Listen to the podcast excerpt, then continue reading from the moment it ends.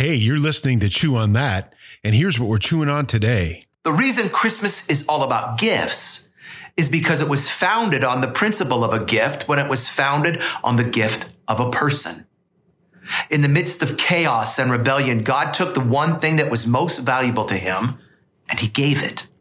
He gave him as a gift, a gift for you and a gift for me. Look what the Gospel of Luke says. And Joseph went up from Galilee, from the town of Nazareth to Judea, to the city of David, which is called Bethlehem, because he was of the house and lineage of David, to be registered with Mary, his betrothed, who was with child. And while they were there, the time came for her to give birth. And she gave birth to her firstborn son and wrapped him in swaddling cloths and laid him in a manger because there was no place for them in the inn. I mean, the gift was even wrapped. That's bad. That's worse than a dad joke. That's a that's a pastor joke. I literally read that whole scripture just so I could say that the gift was wrapped. That's so cheesy. But anyway, I want to talk about the gift that's on everybody's list this season in a message we're calling Love Much.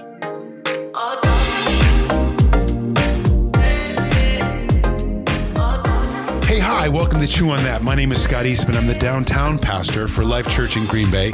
And you're joining us for the Chew on This podcast. Nope, you're joining us for the Chew on That podcast. The Chew on This podcast is the sequel coming next season. I'm just kidding. It totally isn't.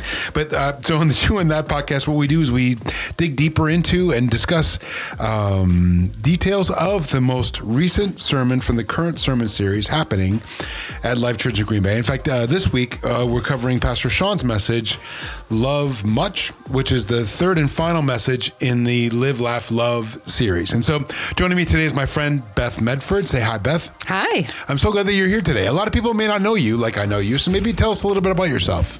Sure. Um, I am... Um relatively new to Green Bay, been here about six years. Prior to that, I was born in Fairbanks, Alaska.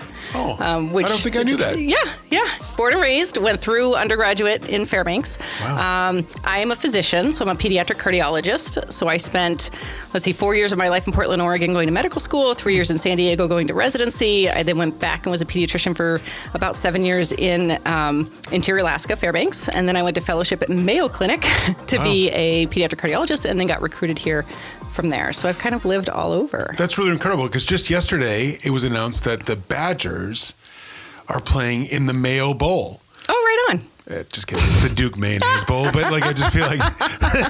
So there's a lot there though. Like A, what school did you attend in Portland? Because I love Portland. Uh, Oregon Health Sciences University. So that's the medical school there. It's affiliated oh, yeah. with the state schools. O H S A. Mm, O H S U. To University really? Is the last letter. And then where in San Diego? Did um, you do your I residency? I was actually in the Navy. Oh. So um, I did my residency at the Naval Medical Center San Diego, which sure. has a partnership with Rady um, Children's Hospital for their pediatric residency. Mm-hmm. That's awesome. Beautiful. Yeah. Um, yep. And then after my residency, I actually did an inter-service transfer to the Air Force. Wow. Where they had an opening in my hometown. Do people um, even get hurt in the Air Force? It doesn't even seem like anything happens to Air Force people. I, I'm going to pass Th- on that. This is me as a Navy guy talking the smack Navy, about the... The Navy people will tell you we have more planes than the Air Force. Right. But I yeah. can't say that anymore because now I was Air Force. Um, so yeah. And then I stayed on as a civilian once I finished my payback obligation to gotcha. the Air Force. So then, so you said the payback obligation. So mm-hmm. then like, so you left... all of medical school, like debt-free then? Like yes. as far as, th- that's awesome. Yeah. What a cool gig. It is. Yeah. My undergrad was on scholarship as well, which is nice. That's awesome. So, yeah. That's awesome. Because no one lives like Navy officers. Like I feel like Navy officers like kind of got it made. Like I feel like that's not, that's not anyone you know if that's really serving. I'm just kidding. It totally is. I'm just teasing. So then how did you, how did you end up in Green Bay, Wisconsin? So um, that's an interesting story. I think that is very much a God story. Um, it just, uh, you know, so many things throughout my life have just lined up. And mm. this is one of those things. I planned to return to Alaska mm. after my fellowship training. I even went and spent a month with the group that I was going to train or going to join there during my training at Mayo. Um, but I went to a job fair and was walking around with friends of mine, and very few people are looking for pediatric cardiology because it's yeah. such a specialty. Um, and so at each booth, I would say, well, I'm pediatric cardiology. Do you have anything? And they would say, no, we're looking for pediatricians or family right. practice. And I heard down the row, pediatric cardiology, come to Green Bay. And I looked, and this woman was waving her hand at me. Wow. And I went down there and I said, I'm sorry. I'm really just here with friends. I have a job. I'm not coming to Green Bay. Yeah. Um, didn't even really know where Green Bay was. Nobody does. And um, she said, have you signed a contract yet? And I said, no, but I have the contract. Wow. Um, and she she asked me to come and interview. I said that I my actual response was that wouldn't be honest of me, because it's it's kind of a, you know, they pay to bring you and they sure. pay for you to yep. stay and for your food and things. I said, I'm not coming to Green Bay, so I shouldn't do that. And she said, it's fine. She said, you come and enjoy. Um, she said, we, we have a, she started to name all the sports things that you have. And I said, I'm not into sports. Yeah. Um, and then she started naming all the outdoors things. And I said, well, now you've got me. I'm an Alaska girl, so I like the outdoors. Um, I came and interviewed and just really enjoyed the people here. There were, again, a God thing. There were several little things that lined up. Um, we ran into a couple at Bay Beach while we were there with our kids, and um, just went, these are so much like our friends back home. Just oh. the, and it's true, Alaskans are very much like Midwesterners. We're That's just, cool. yeah, we, you know, we don't pass people on the street without picking them up if they need help, or stopping to share our phone or give them gas or whatever. You know, we're just, you look after each other. Yep. I think because we live in a more a difficult to live place, you right, know, so we right. help each other yeah.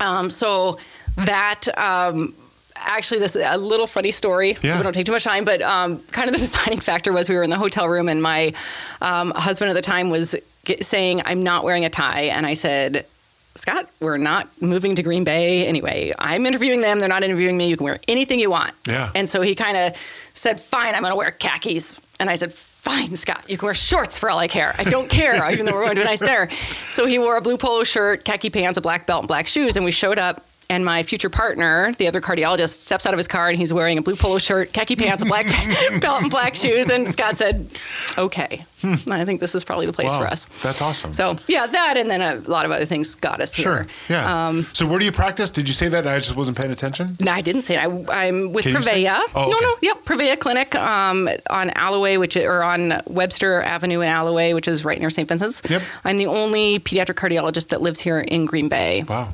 So some of the other systems will bring cardiologists up for clinics from either Milwaukee or Madison. I see. Um, but I live here, and I'm part of the community. That's awesome. Yeah. Tell me more about your faith. Did you were you raised mm. as a Jesus person, or was that a late find? Not at all. Ah. Um, so my mom's religious heritage is Jew- Jewish. No she kidding. Is a half Jewish. Yep. Wow. Um, so I'm a quarter, and I did my D N A testing, and it is in fact true. That's cool. um, so my dad is atheist. Hmm. Um, and I think he always has been. I think he was raised in that way. God wasn't spoken about in our house. Um, you know, to say Jesus, I think was, would have been almost an embarrassing feeling in my home growing up. Yep. And I think I probably would have gotten made fun of at home if I'd said it.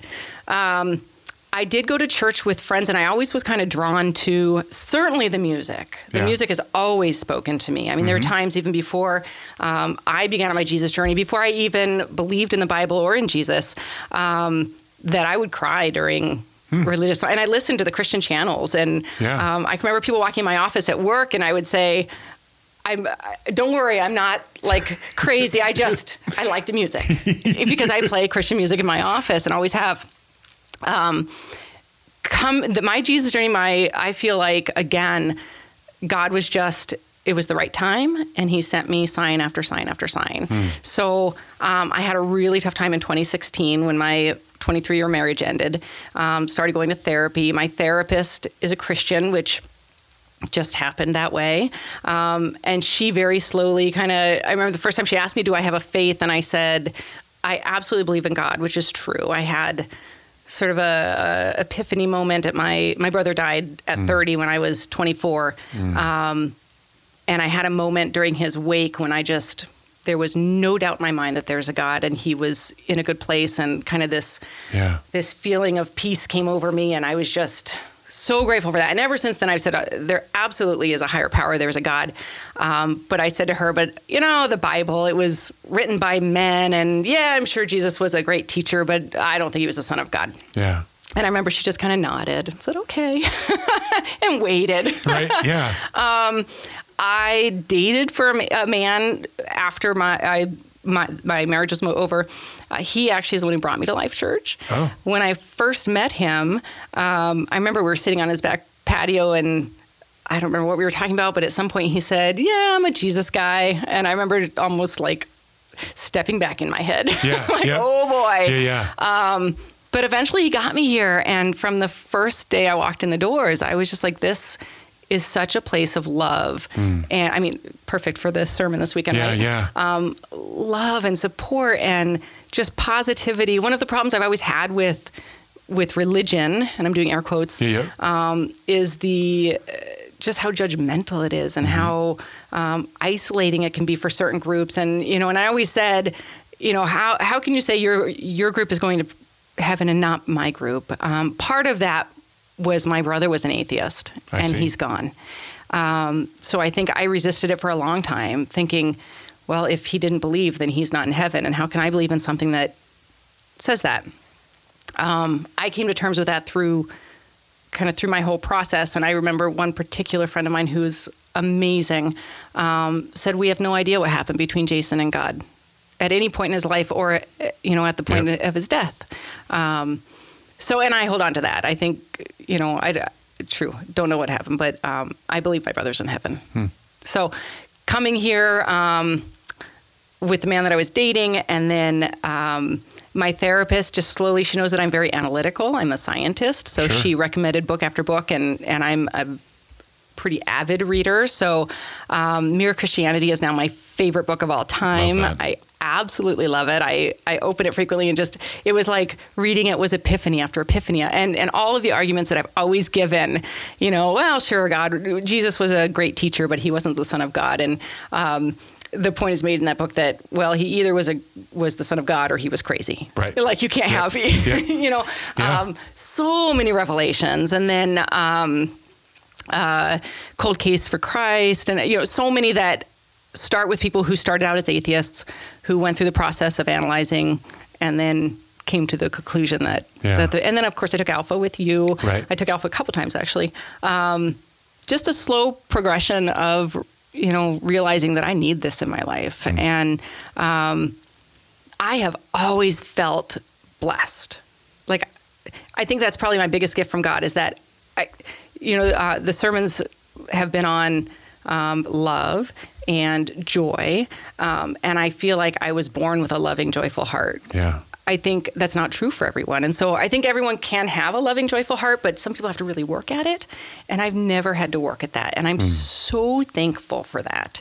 Um, even before I was a Christian, I felt blessed just in my life in general. Like uh, things work out. Yeah. And, um, and now I'm even more thankful that, you know, I've started on this Jesus journey and, um, it's just overwhelming. Yeah. It's overwhelming. I love that. Yeah. I love that. Okay. Well, this isn't the Beth Medford show. This yeah, is in fact. I know. just teasing you. Just teasing you. So we're gonna we're gonna jump. In. I can't wait to get your insights onto this message. So let's just jump in, and we'll listen to that first soundbite right now. Love. It's not only the definitive characteristic of God. It's the central theme of the entire Bible. There are three hundred ninety-three verses that talk about love. And not a surface love either. A love that's vast, that's deep, that's broad. God always wanted us to love much. But how much? Jesus actually tells us in the Gospel of John. He said, "A new command I give you, love one another. As I've loved you, so you must love one another. This is how everyone will know you're my disciples. If you love each other." He said, you have to love as much as I loved. How much did he love? First John tells us this is how we know what love is. Jesus laid down his life for us, and we ought to lay down our lives for our brothers and sisters. He loved us with his life. And that scripture just said he expects us to do the same. Uh, I'm old. And when I was uh, a kid in high school, um, I, I mean, I was I was brought up in the faith. My mom was Catholic. My dad was Pentecostal. And so, you know, we went to two churches on Sundays. And so there's plenty of Jesus in my life. But I just understood him like in a, I don't even want to say an academic way, but just like in a, you know, just like a church way. I just knew him through church. I knew him almost as much as I was Polish. You know, I was Christian. It was my, you know, ethnicity. It was my genealogy more than it was my life. But even back then in high school, there was this guy, he was an author back then. Um, his name was Leo Buscaglia, and he wrote a bunch of books, but he had this book called Love, and it was just about like how to be a good person, right? And so the modern day version of Leo Buscaglia's Love would be Bob Goss' version of it called Love Does, which is like a, a you know, like a, like a fourth, go- fifth gospel for me. So, but like, like you, I'd always been, I'd always identified as being a loving person. Like love just meant everything to me. Like it wasn't just something that, you know, you professed because there was a cute girl and you felt like you wanted to kiss her. And so you better confess to love or something, or like where I just felt like I just, I don't know, like I loved people. I loved being around people. I loved making people happy. I loved doing kind things for people. It was just always part of my D N A. I love what you said actually in your intro, Beth, cause you had talked about how even before you knew Jesus, you felt like love and joy were innate to you. And that's not something that everyone has. And I'm not often thankful for my love and joy. Like sometimes I resent my love and joy because it also makes me hypersensitive. Because if, if I'm a, like, if I'm like a hyper lover, that sounds really gross. I don't mean it in a gross way, but if like, if, if my nature is love, like there's not many people that can keep up with that. You know, like there's not many people that, so I, it's a curse to the people that are around me because I expect me from them. Right. And so, so I, I don't know that I've ever thanked God for the amount of innate joy and love that I have in me until you mentioned it, you know, in your introduction. And so I just, I, I, I love this idea that late in life now at, I don't know, whatever I was when I started figuring this out, forty-five or so, that, and the whole thing is about love. The whole faith thing is about love. And I had thought that the whole thing was about religion. Not that there's anything wrong with religion, because it helps us know what the structure of our faith is and the rhythm of our faith. But like without love, I just feel like it's empty, you know? I do. You were supposed yeah. to say more words right there. Okay, I can. I can, because I was thinking, um, so I have, I have one sibling left. I had my brother. Um, and... My sister, I mean, she's amazing. She's a great lady, but I don't think that she was born with the same mm. joy in her heart. Yeah. Um, and she's, I can't say she's struggled per se with, you know, air quotes again, but, um, but I feel like she is one of those people who has to work at it mm. to feel the joy and the love. So for me, I've seen that. I, I've, you know, lived parallel with the opposite, not so much the opposite, but not quite as much. And I, And like it's a, like made a control me, group, right? Yes, like, yeah, yeah. And it has made me thankful. Um, I can't imagine waking without joy. You know, um, I think a lot of people suffer um, depression and things like that. I've, I can tell you, postpartum with my second child, I had just a touch of it. Mm. And in fact, when I when I started to come out, I said to my husband at the time, I think I was depressed. And he said, oh, do you think? But, uh, you know, so I, I, I have an idea what that's like. Um, not a lot. But I'm so thankful to God that that I've not suffered with that. And I honestly think that it gives me, um, it, it just, again, so thankful. Just like I'm thankful I don't have diabetes. Just like I'm thankful, you know, that physically I'm healthy. I'm so thankful that he gave me I don't, I don't know why he did, like why he blessed me, mm. um, with just a positive spirit. Yeah. Um, but again, because I've seen people who don't have it and I, and I, I wish that they could, I wish I could give it to them. You know what I mean? Yeah.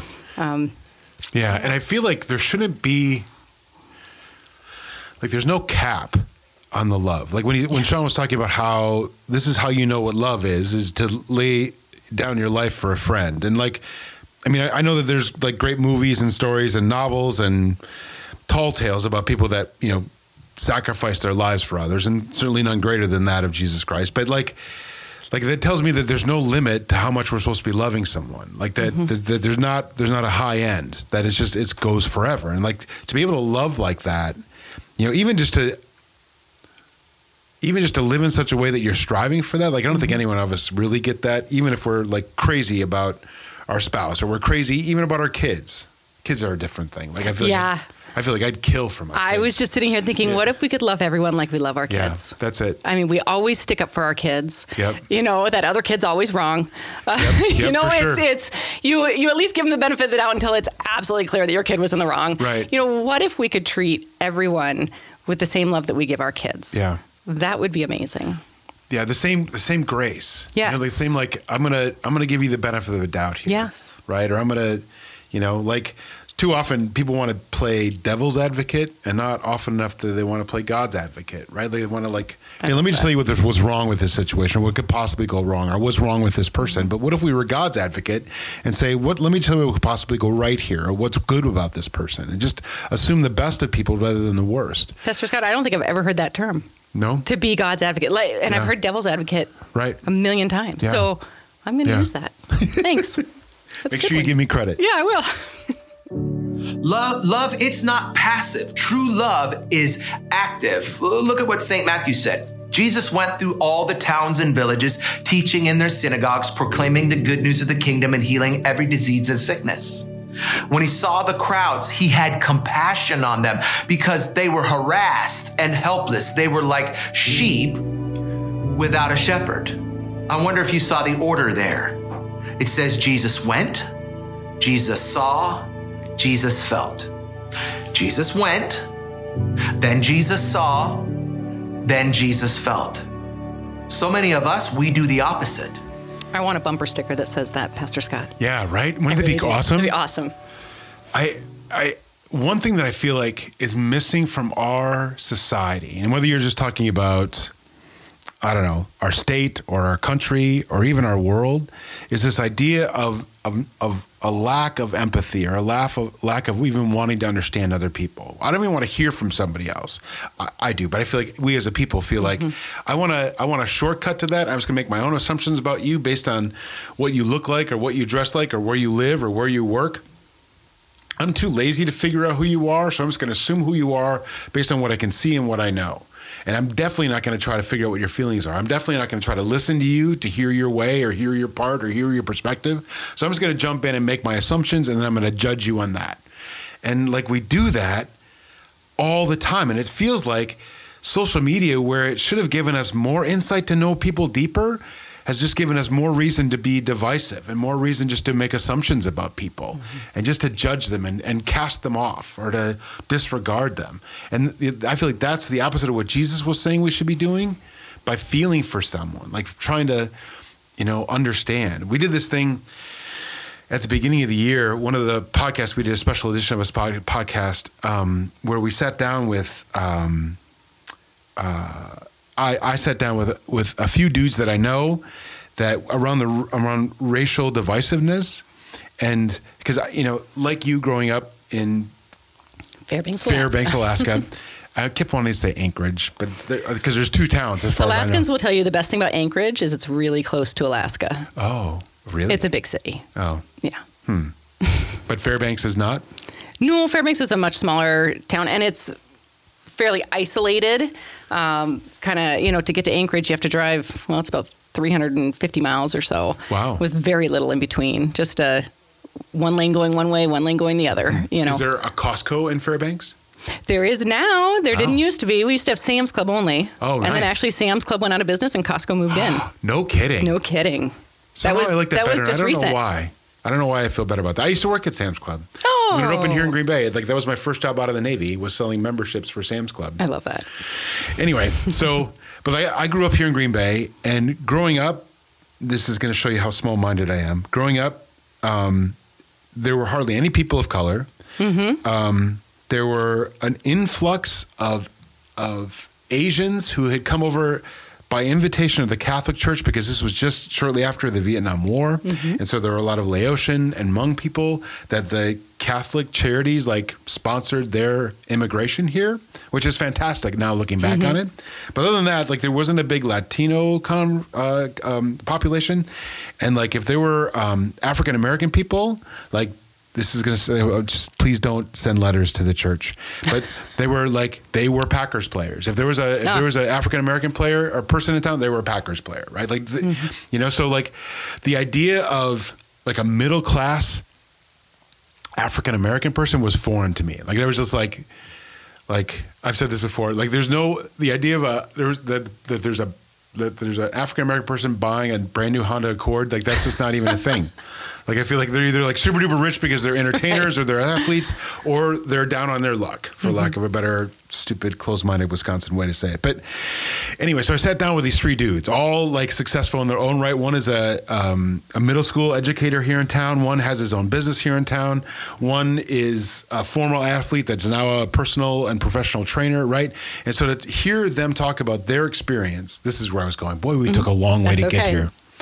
Anyway, to, about their experience, right? Like I never sat down and heard. And this one guy was talking about how he was living here and he was married at the time, had kids, and he was running down because he was taking classes at Fox Valley Tech down in Appleton. And he was driving down the forty-one to get to Fox Valley Tech, and a policeman hmm. s- like passed him, looked at him, and then pulled out in front of him and pulled him over.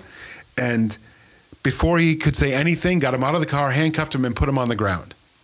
Right? And like he was there, he said, oh for gosh. like fifteen or twenty minutes, right?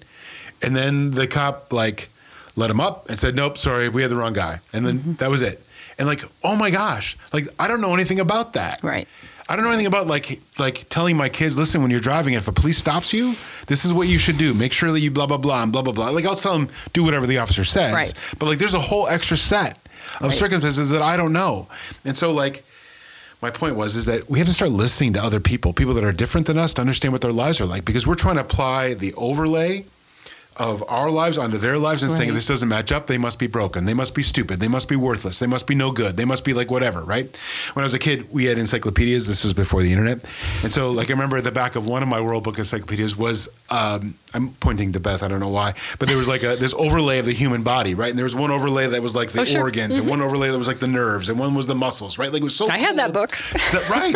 And it's just so cool to see that, but we do that in our lives. We're overlaying our stuff onto someone else's lives and it doesn't match up. Right. And so we disregard them. We shorthand, you know, them as a person and say, oh, you're not worth it to me because you're not like me. You're different than me. You vote different or you work different. And so I'm going to disregard you. And I hate that. And I love that the Bible says, stop doing that. Mm-hmm. That people should know that we're Christians by our love, not by, you know, who we voted for or what car we drive or what, I don't know, where we work. You know what I mean? I don't know. Like, I feel like that's such a big part of love that we're missing out. And so many Christians are missing out on it today, you know, where Christians will just, if you didn't vote for my guy, right? You know, then you're all screwed up and like, I hate you. You know, I just today I posted something and I'm try, I try really hard not to be political. And some people even are mad at me for that. They call mm-hmm. me short-sighted or you're sticking your head in the sand. I don't feel like I am. But I posted something about how as a person of a certain age, meaning someone older than the age of forty-eight, I've got a scar on my arm from getting sure. uh, the smallpox vaccine. Mm-hmm. Now, if you're if you're not that old, you probably don't have the smallpox scar on your arm because the vaccine eradicated, for the most part, the disease. Right. Right. I didn't think I was being fight picky by doing that. I just thought I was saying, listen, this is the thing. And so... Oh, uh, boy. Then, right. But then everyone wants to pick a political fight. Right. About that. And I, you know, it's weird that we do that with healthcare. So as a healthcare professional, like that's got to be difficult for you when you're like, this is just the right thing scientifically to do. And right. it, it can still match up with my faith. Maybe that's the part of it too.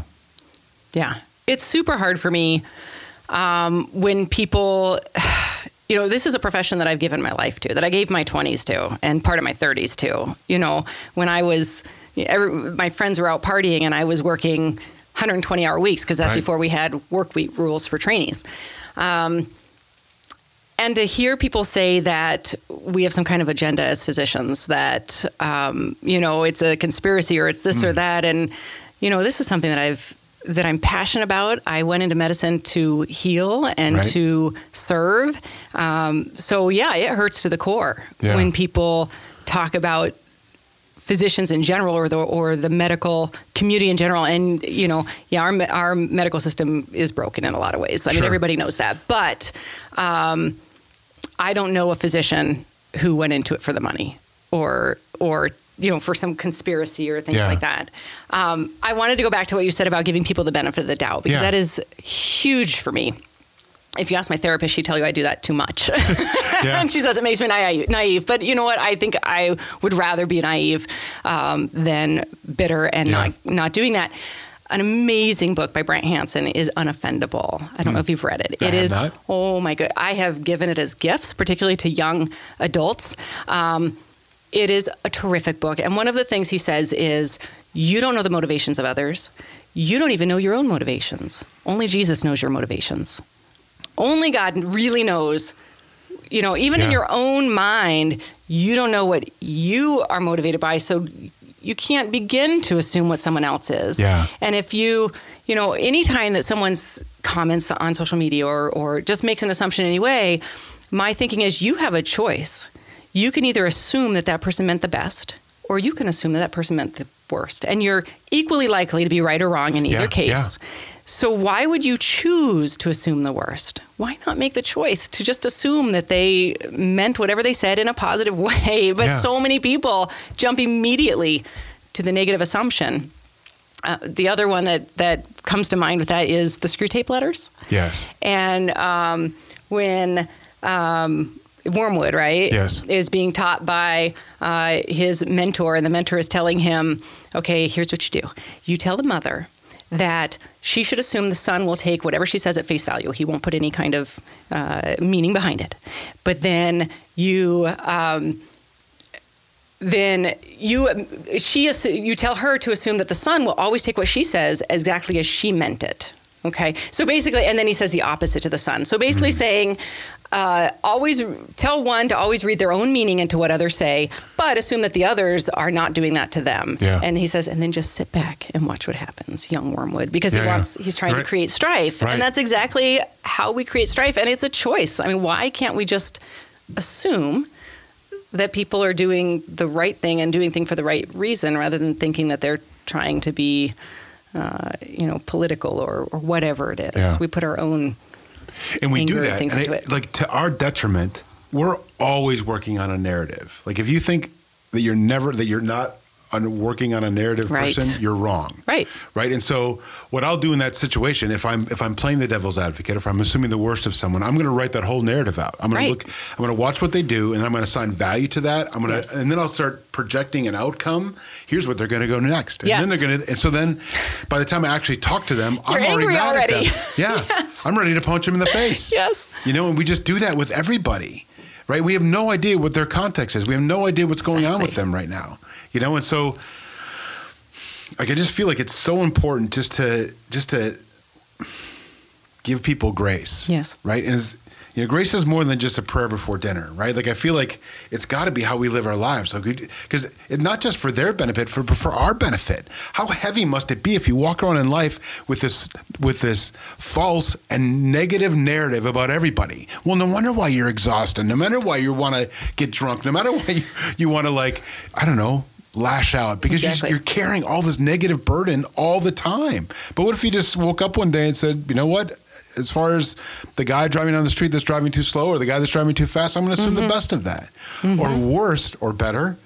What if we assume that of the people that we live with? Because sometimes we wake right. up and we do the same thing with the people we live with. We don't give them the benefit. Probably even that. more so right, than probably the general more public. So. And then we write that narrative, right? Mm-hmm. And we work on it all day at work. And then we sometimes we even give it voice, so we give it life to like the, our friends at work in their break room. We're like, and then, you know what she did? La, la, la, la, la. Did she really do right. that? Nope. But I think that's what's coming next. You know what I mean? It's, well, you should totally that. Like, yes, I should totally that. I deserve better yes. than this. You get home and you're all P O'd, yep. right? And like, And like your spouse is like, I don't even know what's happening. And then so then they'll say something like, I'm tired of walking on eggshells around you all the time, right? And like, you're like, eggshells, rah, rah, rah. Well, you could pick up a pan and cook something, rah, rah, rah. Like, and that's how like it's our relationships are just like they blow up on this idea of not extending grace. Right. And even for people who typically are positive and happy, they have terrible things happen. I give bad news all the time yeah. in my job. And when I'm I encounter someone, say in the store or whatever, who's grumpy or angry or whatever, you know, you don't know that they weren't just given terrible news. You yeah. don't know what they're going through. Um, you know, and I imagine the families that I talk to do go out and they're, they're not going to be cheerful and happy and extending grace because they're going through something horrible. Right. So if you just, you know, for me, I think I wonder what they're going through. Try to extend grace. And do I do it all the time? Yep. No, I yeah. wish I did. Um, I try to, um, but just realizing that people have stuff. And I think in my job and having dealt with so many families who grieve um, in various ways, you know, I, I probably know more than most that families go through things that you're not aware of. Yeah. You know, that's in the background. They're not going to go around telling everyone what's going on, but there's stuff going on. And you had talked about being, being Fairbanks nice. You didn't mm-hmm. really say it like that, but I'm yeah, saying that's like a thing. That, which And so, like, what if we were Fairbanks nice to everyone? Like, if we were in the yes. line at the grocery store, right, and this lady's behind me, and she's jamming me up. I'm like, this six feet lady, right. six right. feet, right? But what if I knew that that lady, like, this was her first trip to the grocery store without her husband who died last week? Right. Right? What if I just assumed that? Like, how nice would I be to that lady? I would undo her cart. Like, I would unload her cart. I would... Like, pay for her groceries. I'd pay for her groceries. Absolutely. I would, like, go Walk pick her up to the her car. car for her. Like, mm-hmm. I, you know what I mean?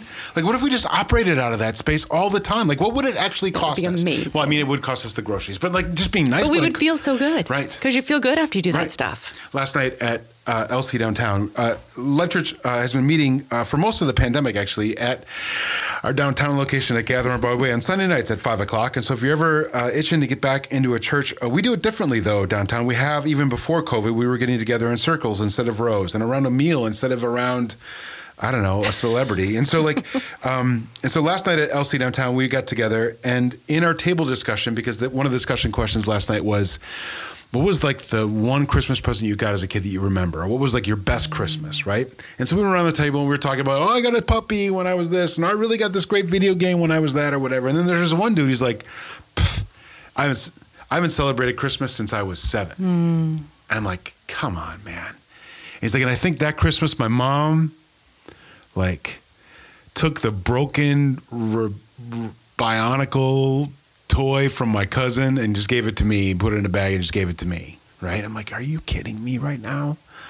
Like, because I love Christmas. Like, I'm a right. Christmas, like, I love Christmas. And I over, but not like, like, I don't go into debt, but I just, like, I love, I don't know, like, I love giving at Christmas, you know? Yep.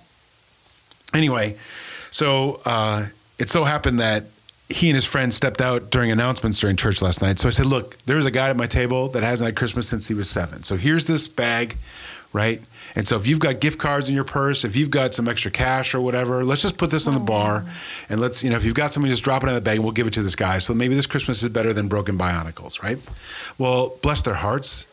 Beth, like, they filled that bag with cash. Of course they did. Right? Aww. And, like, it wasn't about, like, how much money. Like, I didn't right. count it, right? I said, this isn't tax deductible. Like, I'm not going to send you a ten ninety-nine or whatever on this. Like, it's just, it's just, you know, bless this guy, right? He's his first time here, right? And so I gave the, his bag, and he's like, cool. And he's, like, walking away, and he looks in the bag right in his, you know? And, like, I loved that moment. Mm-hmm. You know what I mean? And it wasn't because of anything that I did, right? But as a as a church, like, we were, like, assuming the best for this guy.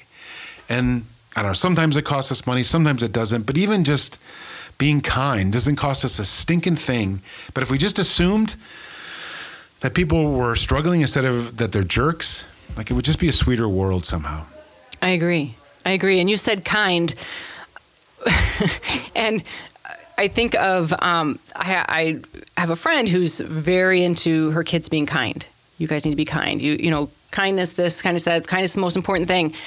But then I see her slamming people on social media, you know, or whatever. So it's funny how we think of kind and we put it in, in boxes and categories, and I'm kind in this way. But, you know, then you just kind of forget. Yeah. Oh, you know, and particularly social media online where it's so easy to yeah. say things and do things that aren't kind and not, you know, you're not there to see the person's face. Yep. Um, so that's very yep. difficult. And you're leaving it up to where they are in life or where they are in, right. their, in their day to read your words. Yes. And to say the words the right way, how you intended them, right? Because any word can be screwed up or screwed around in such a way that, like, it could come across as being crappy, right? Or snotty or, Absolutely. You know. And so, like, well, you got to stop it. Like, leave no doubt that you're loving and yeah. kind. Leave no doubt, you know. I love your, you put a thing on on Facebook that said, tell your friends you love them, make it weird. Yep, make it weird. I love that. Yeah, make I it weird. I love it. Yeah, that's good. He's right. Simon answered, I suppose the one who was forgiven the most. And that's right, said Jesus. Then turning to the woman, but speaking to Simon, he said, do you see this woman? I, I came to your home. You provided no water for my feet, but she rained tears on my feet and she dried them with her hair. You gave me no greeting, but from the time I arrived, she hasn't quit kissing my feet. You provided nothing for freshening up, but she soothed my feet with perfume. Impressive, isn't it? Now watch this, because Jesus is such a G. He says, this woman's been forgiven much and she's showing much love. But the person who's shown little love shows how little forgiveness he's received. I mean, this woman, she had no choice but to love Jesus because her love, it was so heavy. She loved him to her core. And that's how I want to love him. I want to love Jesus deep inside of me. And that's how I want to love you. Because when you've been forgiven from much, man, it's just a whole lot easier to love much. I love that re- that Sean refers to Jesus as the G. That's so funny. I think that means gangster. I don't know for sure because Sean talks like he's from Detroit because he is from Detroit, but I feel like that's what that means. And I feel like Jesus totally was like a gangster. And I, I love that he calls Simon out. It also reminds me because I think, because there's that show that's on the internet right now called The Chosen about, mm. have you not seen it? Mm-mm. Oh, Beth Medford. Oh. Yeah, you got to run, okay, don't I'm walk. I'm writing it down. And so it's this, because there's a lot of Christian shows that are horrible. In fact, I would say ninety-eight point five percent of Christian productions are just bad, bad, bad, bad, bad acting, bad directing, bad writing, good heart, mm-hmm. horrible execution.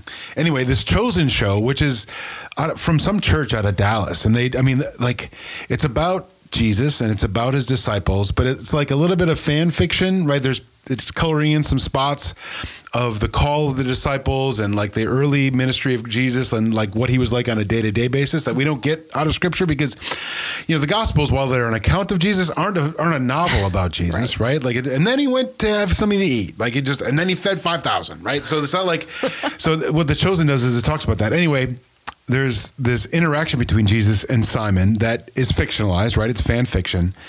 But like Simon's like the one rabbi that starts to see Jesus for who he is, which is kind of a big deal. So I love that this that the scripture verse comes out of that because like Simon's truly wanting to know, like because it, it says in that scripture verse, and, and then Simon thought to himself or said to himself, blah, blah, blah, blah, blah. And Jesus is like, Simon, don't you know? So either, if you, you know what I mean? Like I love, I love that it. about him. And so anyway. It's like when someone's speaking another language and right. you know the language, right. they don't know yes. that you know. I love that. It's yes. fabulous. Like, yes. And so do you speak other languages? I wish. Oh yeah, I don't speak any of this either.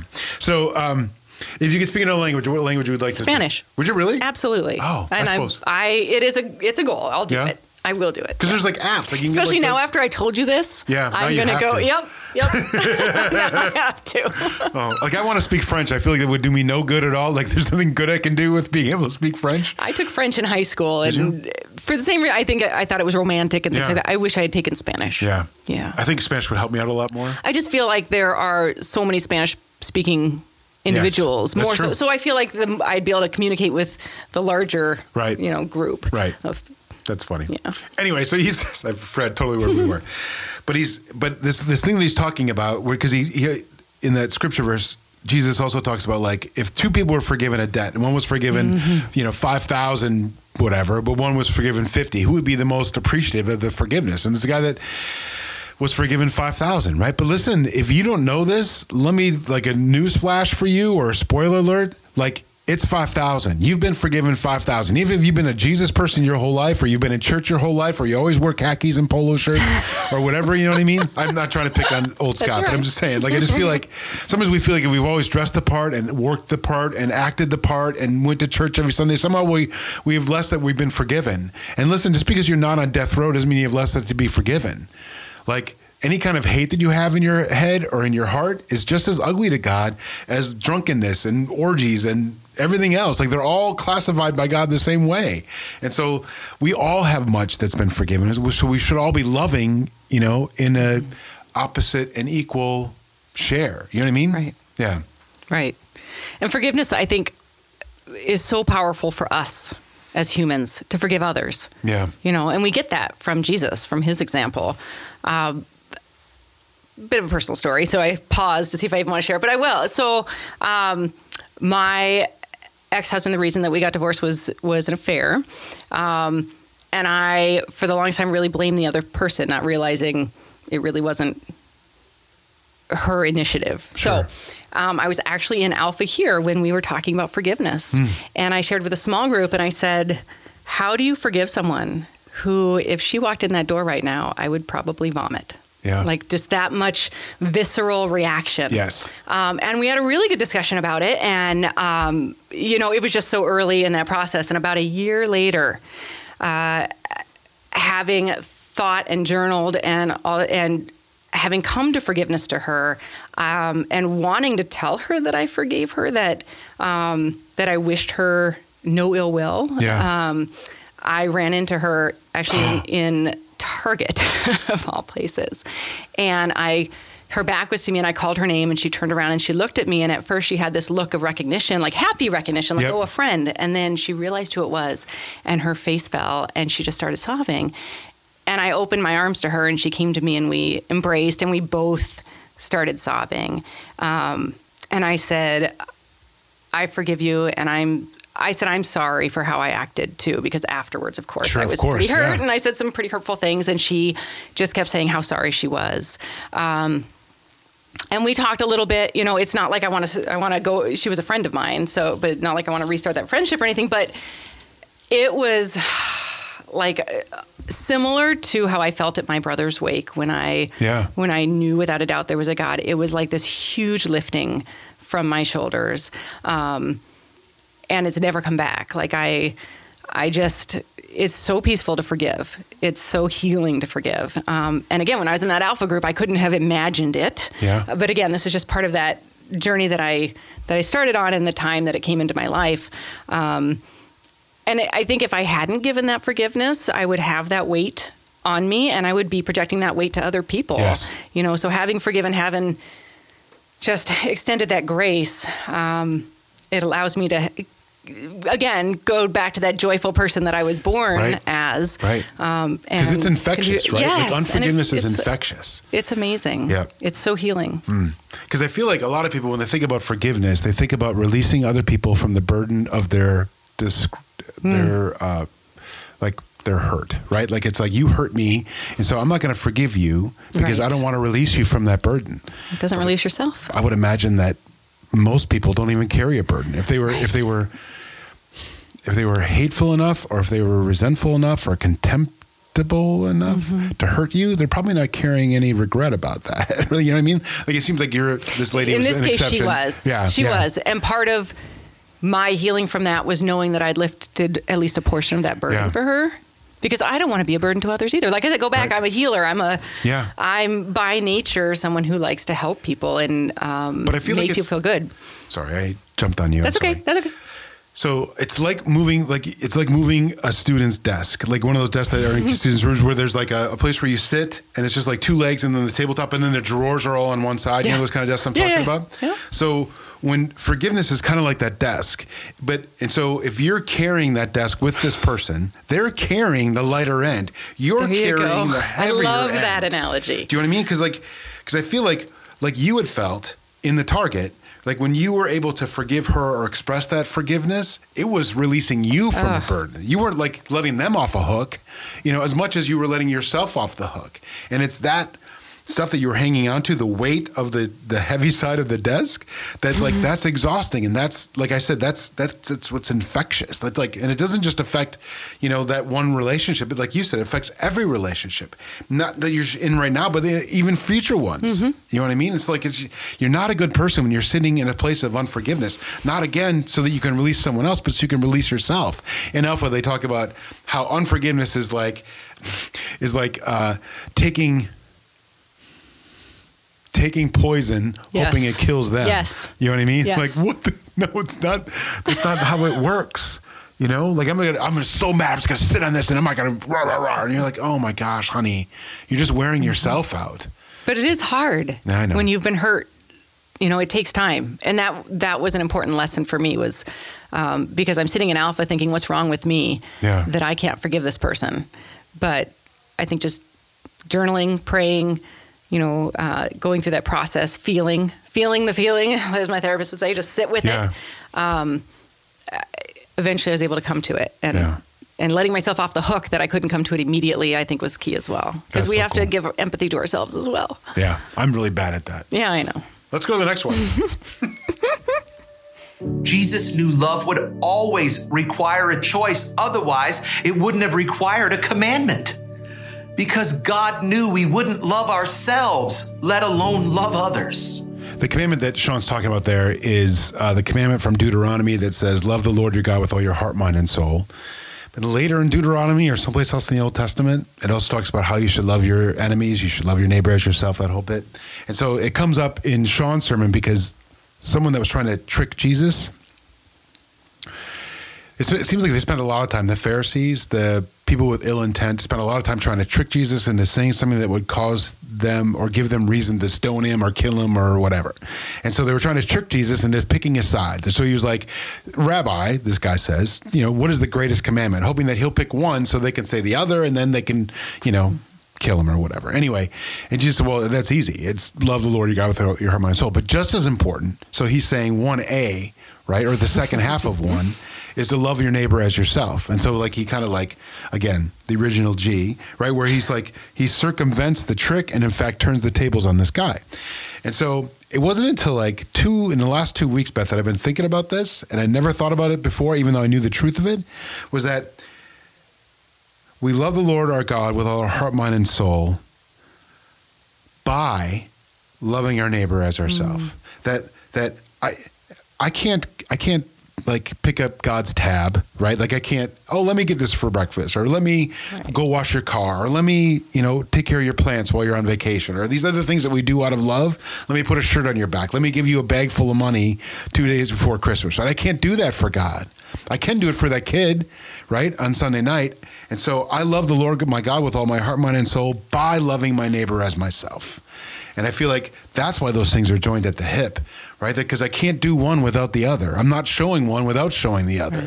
And if I think I'm showing God love by making sure I make it to church or following what I think his rules are, I'm underperforming my faith. Right.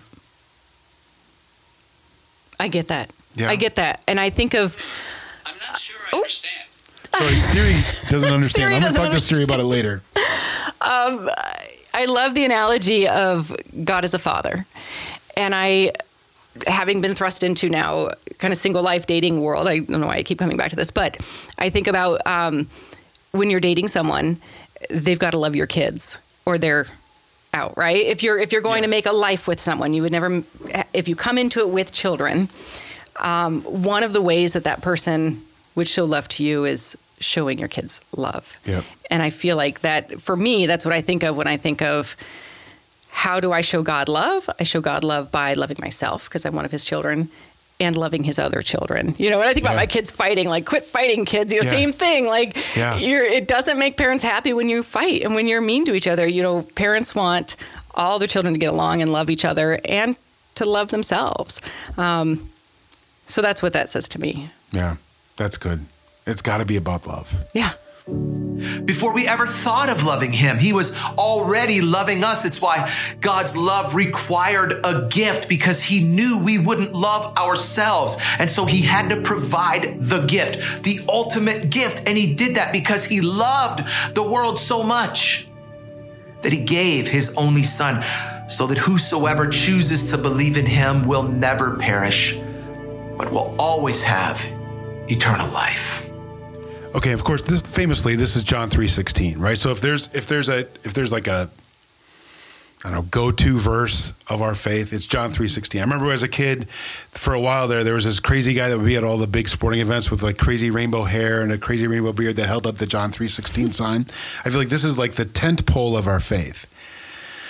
We never live that way. I don't feel like we live that way. We live like God so loved the world that he gave all these rules that you need to follow so that you can stay out of hell, right? Or like, for God to love the world that he, you know, I don't know, like we come up with all these other things, but that's right. not what the what the verse says at all. That he loved the that he loved the world so much that he gave his son. Not that he gave us rules or that he gave us things that we had to meet because he knew that we would never be able to meet them. Right. He knows full well that on our own, we can never live up to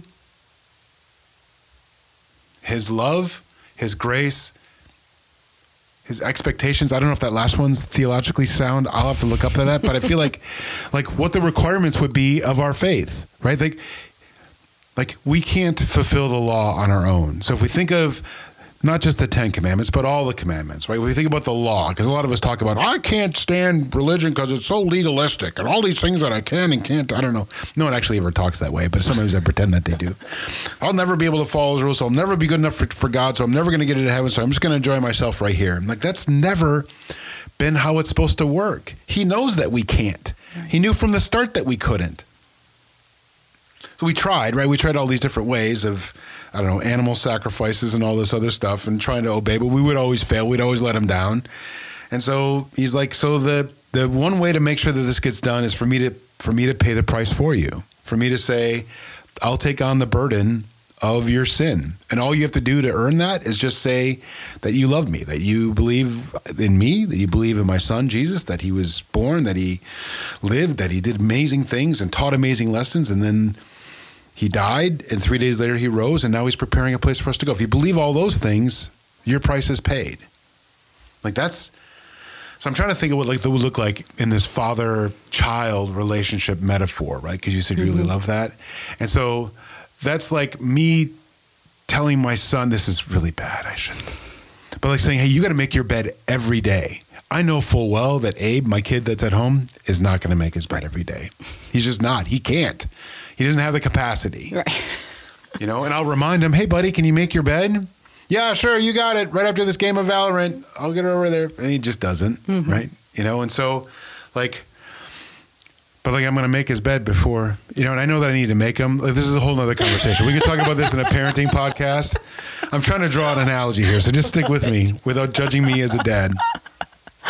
But I just feel like that's that's kind of like what God does. Like, he knows, like, we're going to try, and right. he just wants us to try. Just try. Try not to not make your bed. Can you just try not to not make your bed? Right. You know, so that's always telling you, like, you're going to sin. Try not to sin. Right. Right? Just try not to. Right? And maybe you'll get a little bit further today than you did yesterday. Maybe you'll love a little bit harder today than you did yesterday. It's like all, so it's just progress. And so as a parent, that's all I'm looking for out of my kid. If he made his bed two days out of five or two days out of seven, right? And then next week he makes it three out of seven. I'm like, all right, I feel good about his progress. And so I kind of feel like sometimes that's how God looks at it. I don't know if, listen, if you're a Bible... ologist. I don't know who's ever in charge of reading the Bible, and this doesn't line up. You can write me a letter um, or an email, but like I just feel like that's kind of how God. I, that's how I see my God. Like He knows that I'm never going to get it right, but He sees in me the efforts to try. Yeah, I agree a hundred percent. You know, we tell our kids all. You know, we're trying to raise decent human beings, right? And I feel like that's what God is trying to do yes. too. He's trying yep. to raise decent human beings, and. No more can he make us do things than I can make my thirteen-year-old do things, right. But I'm going to keep on him. And yeah, I get angry at him because, you know, because I worry about him, right. But I still love him yep. and I still would do anything for him. And sometimes I don't bail him out because I feel like that's better for him yep. just as we're not bailed out because right. it's better for us.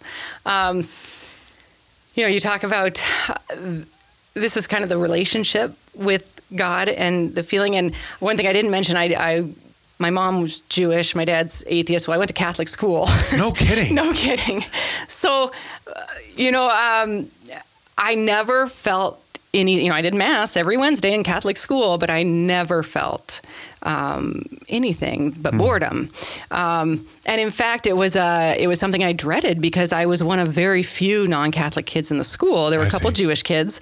Um, and so when mass came around every Wednesday, as, you know, a middle schooler who doesn't want to stand out, everyone else gets up to take communion. And I'm sitting there looking at the other couple right. Jewish kids. Um, I dreaded it.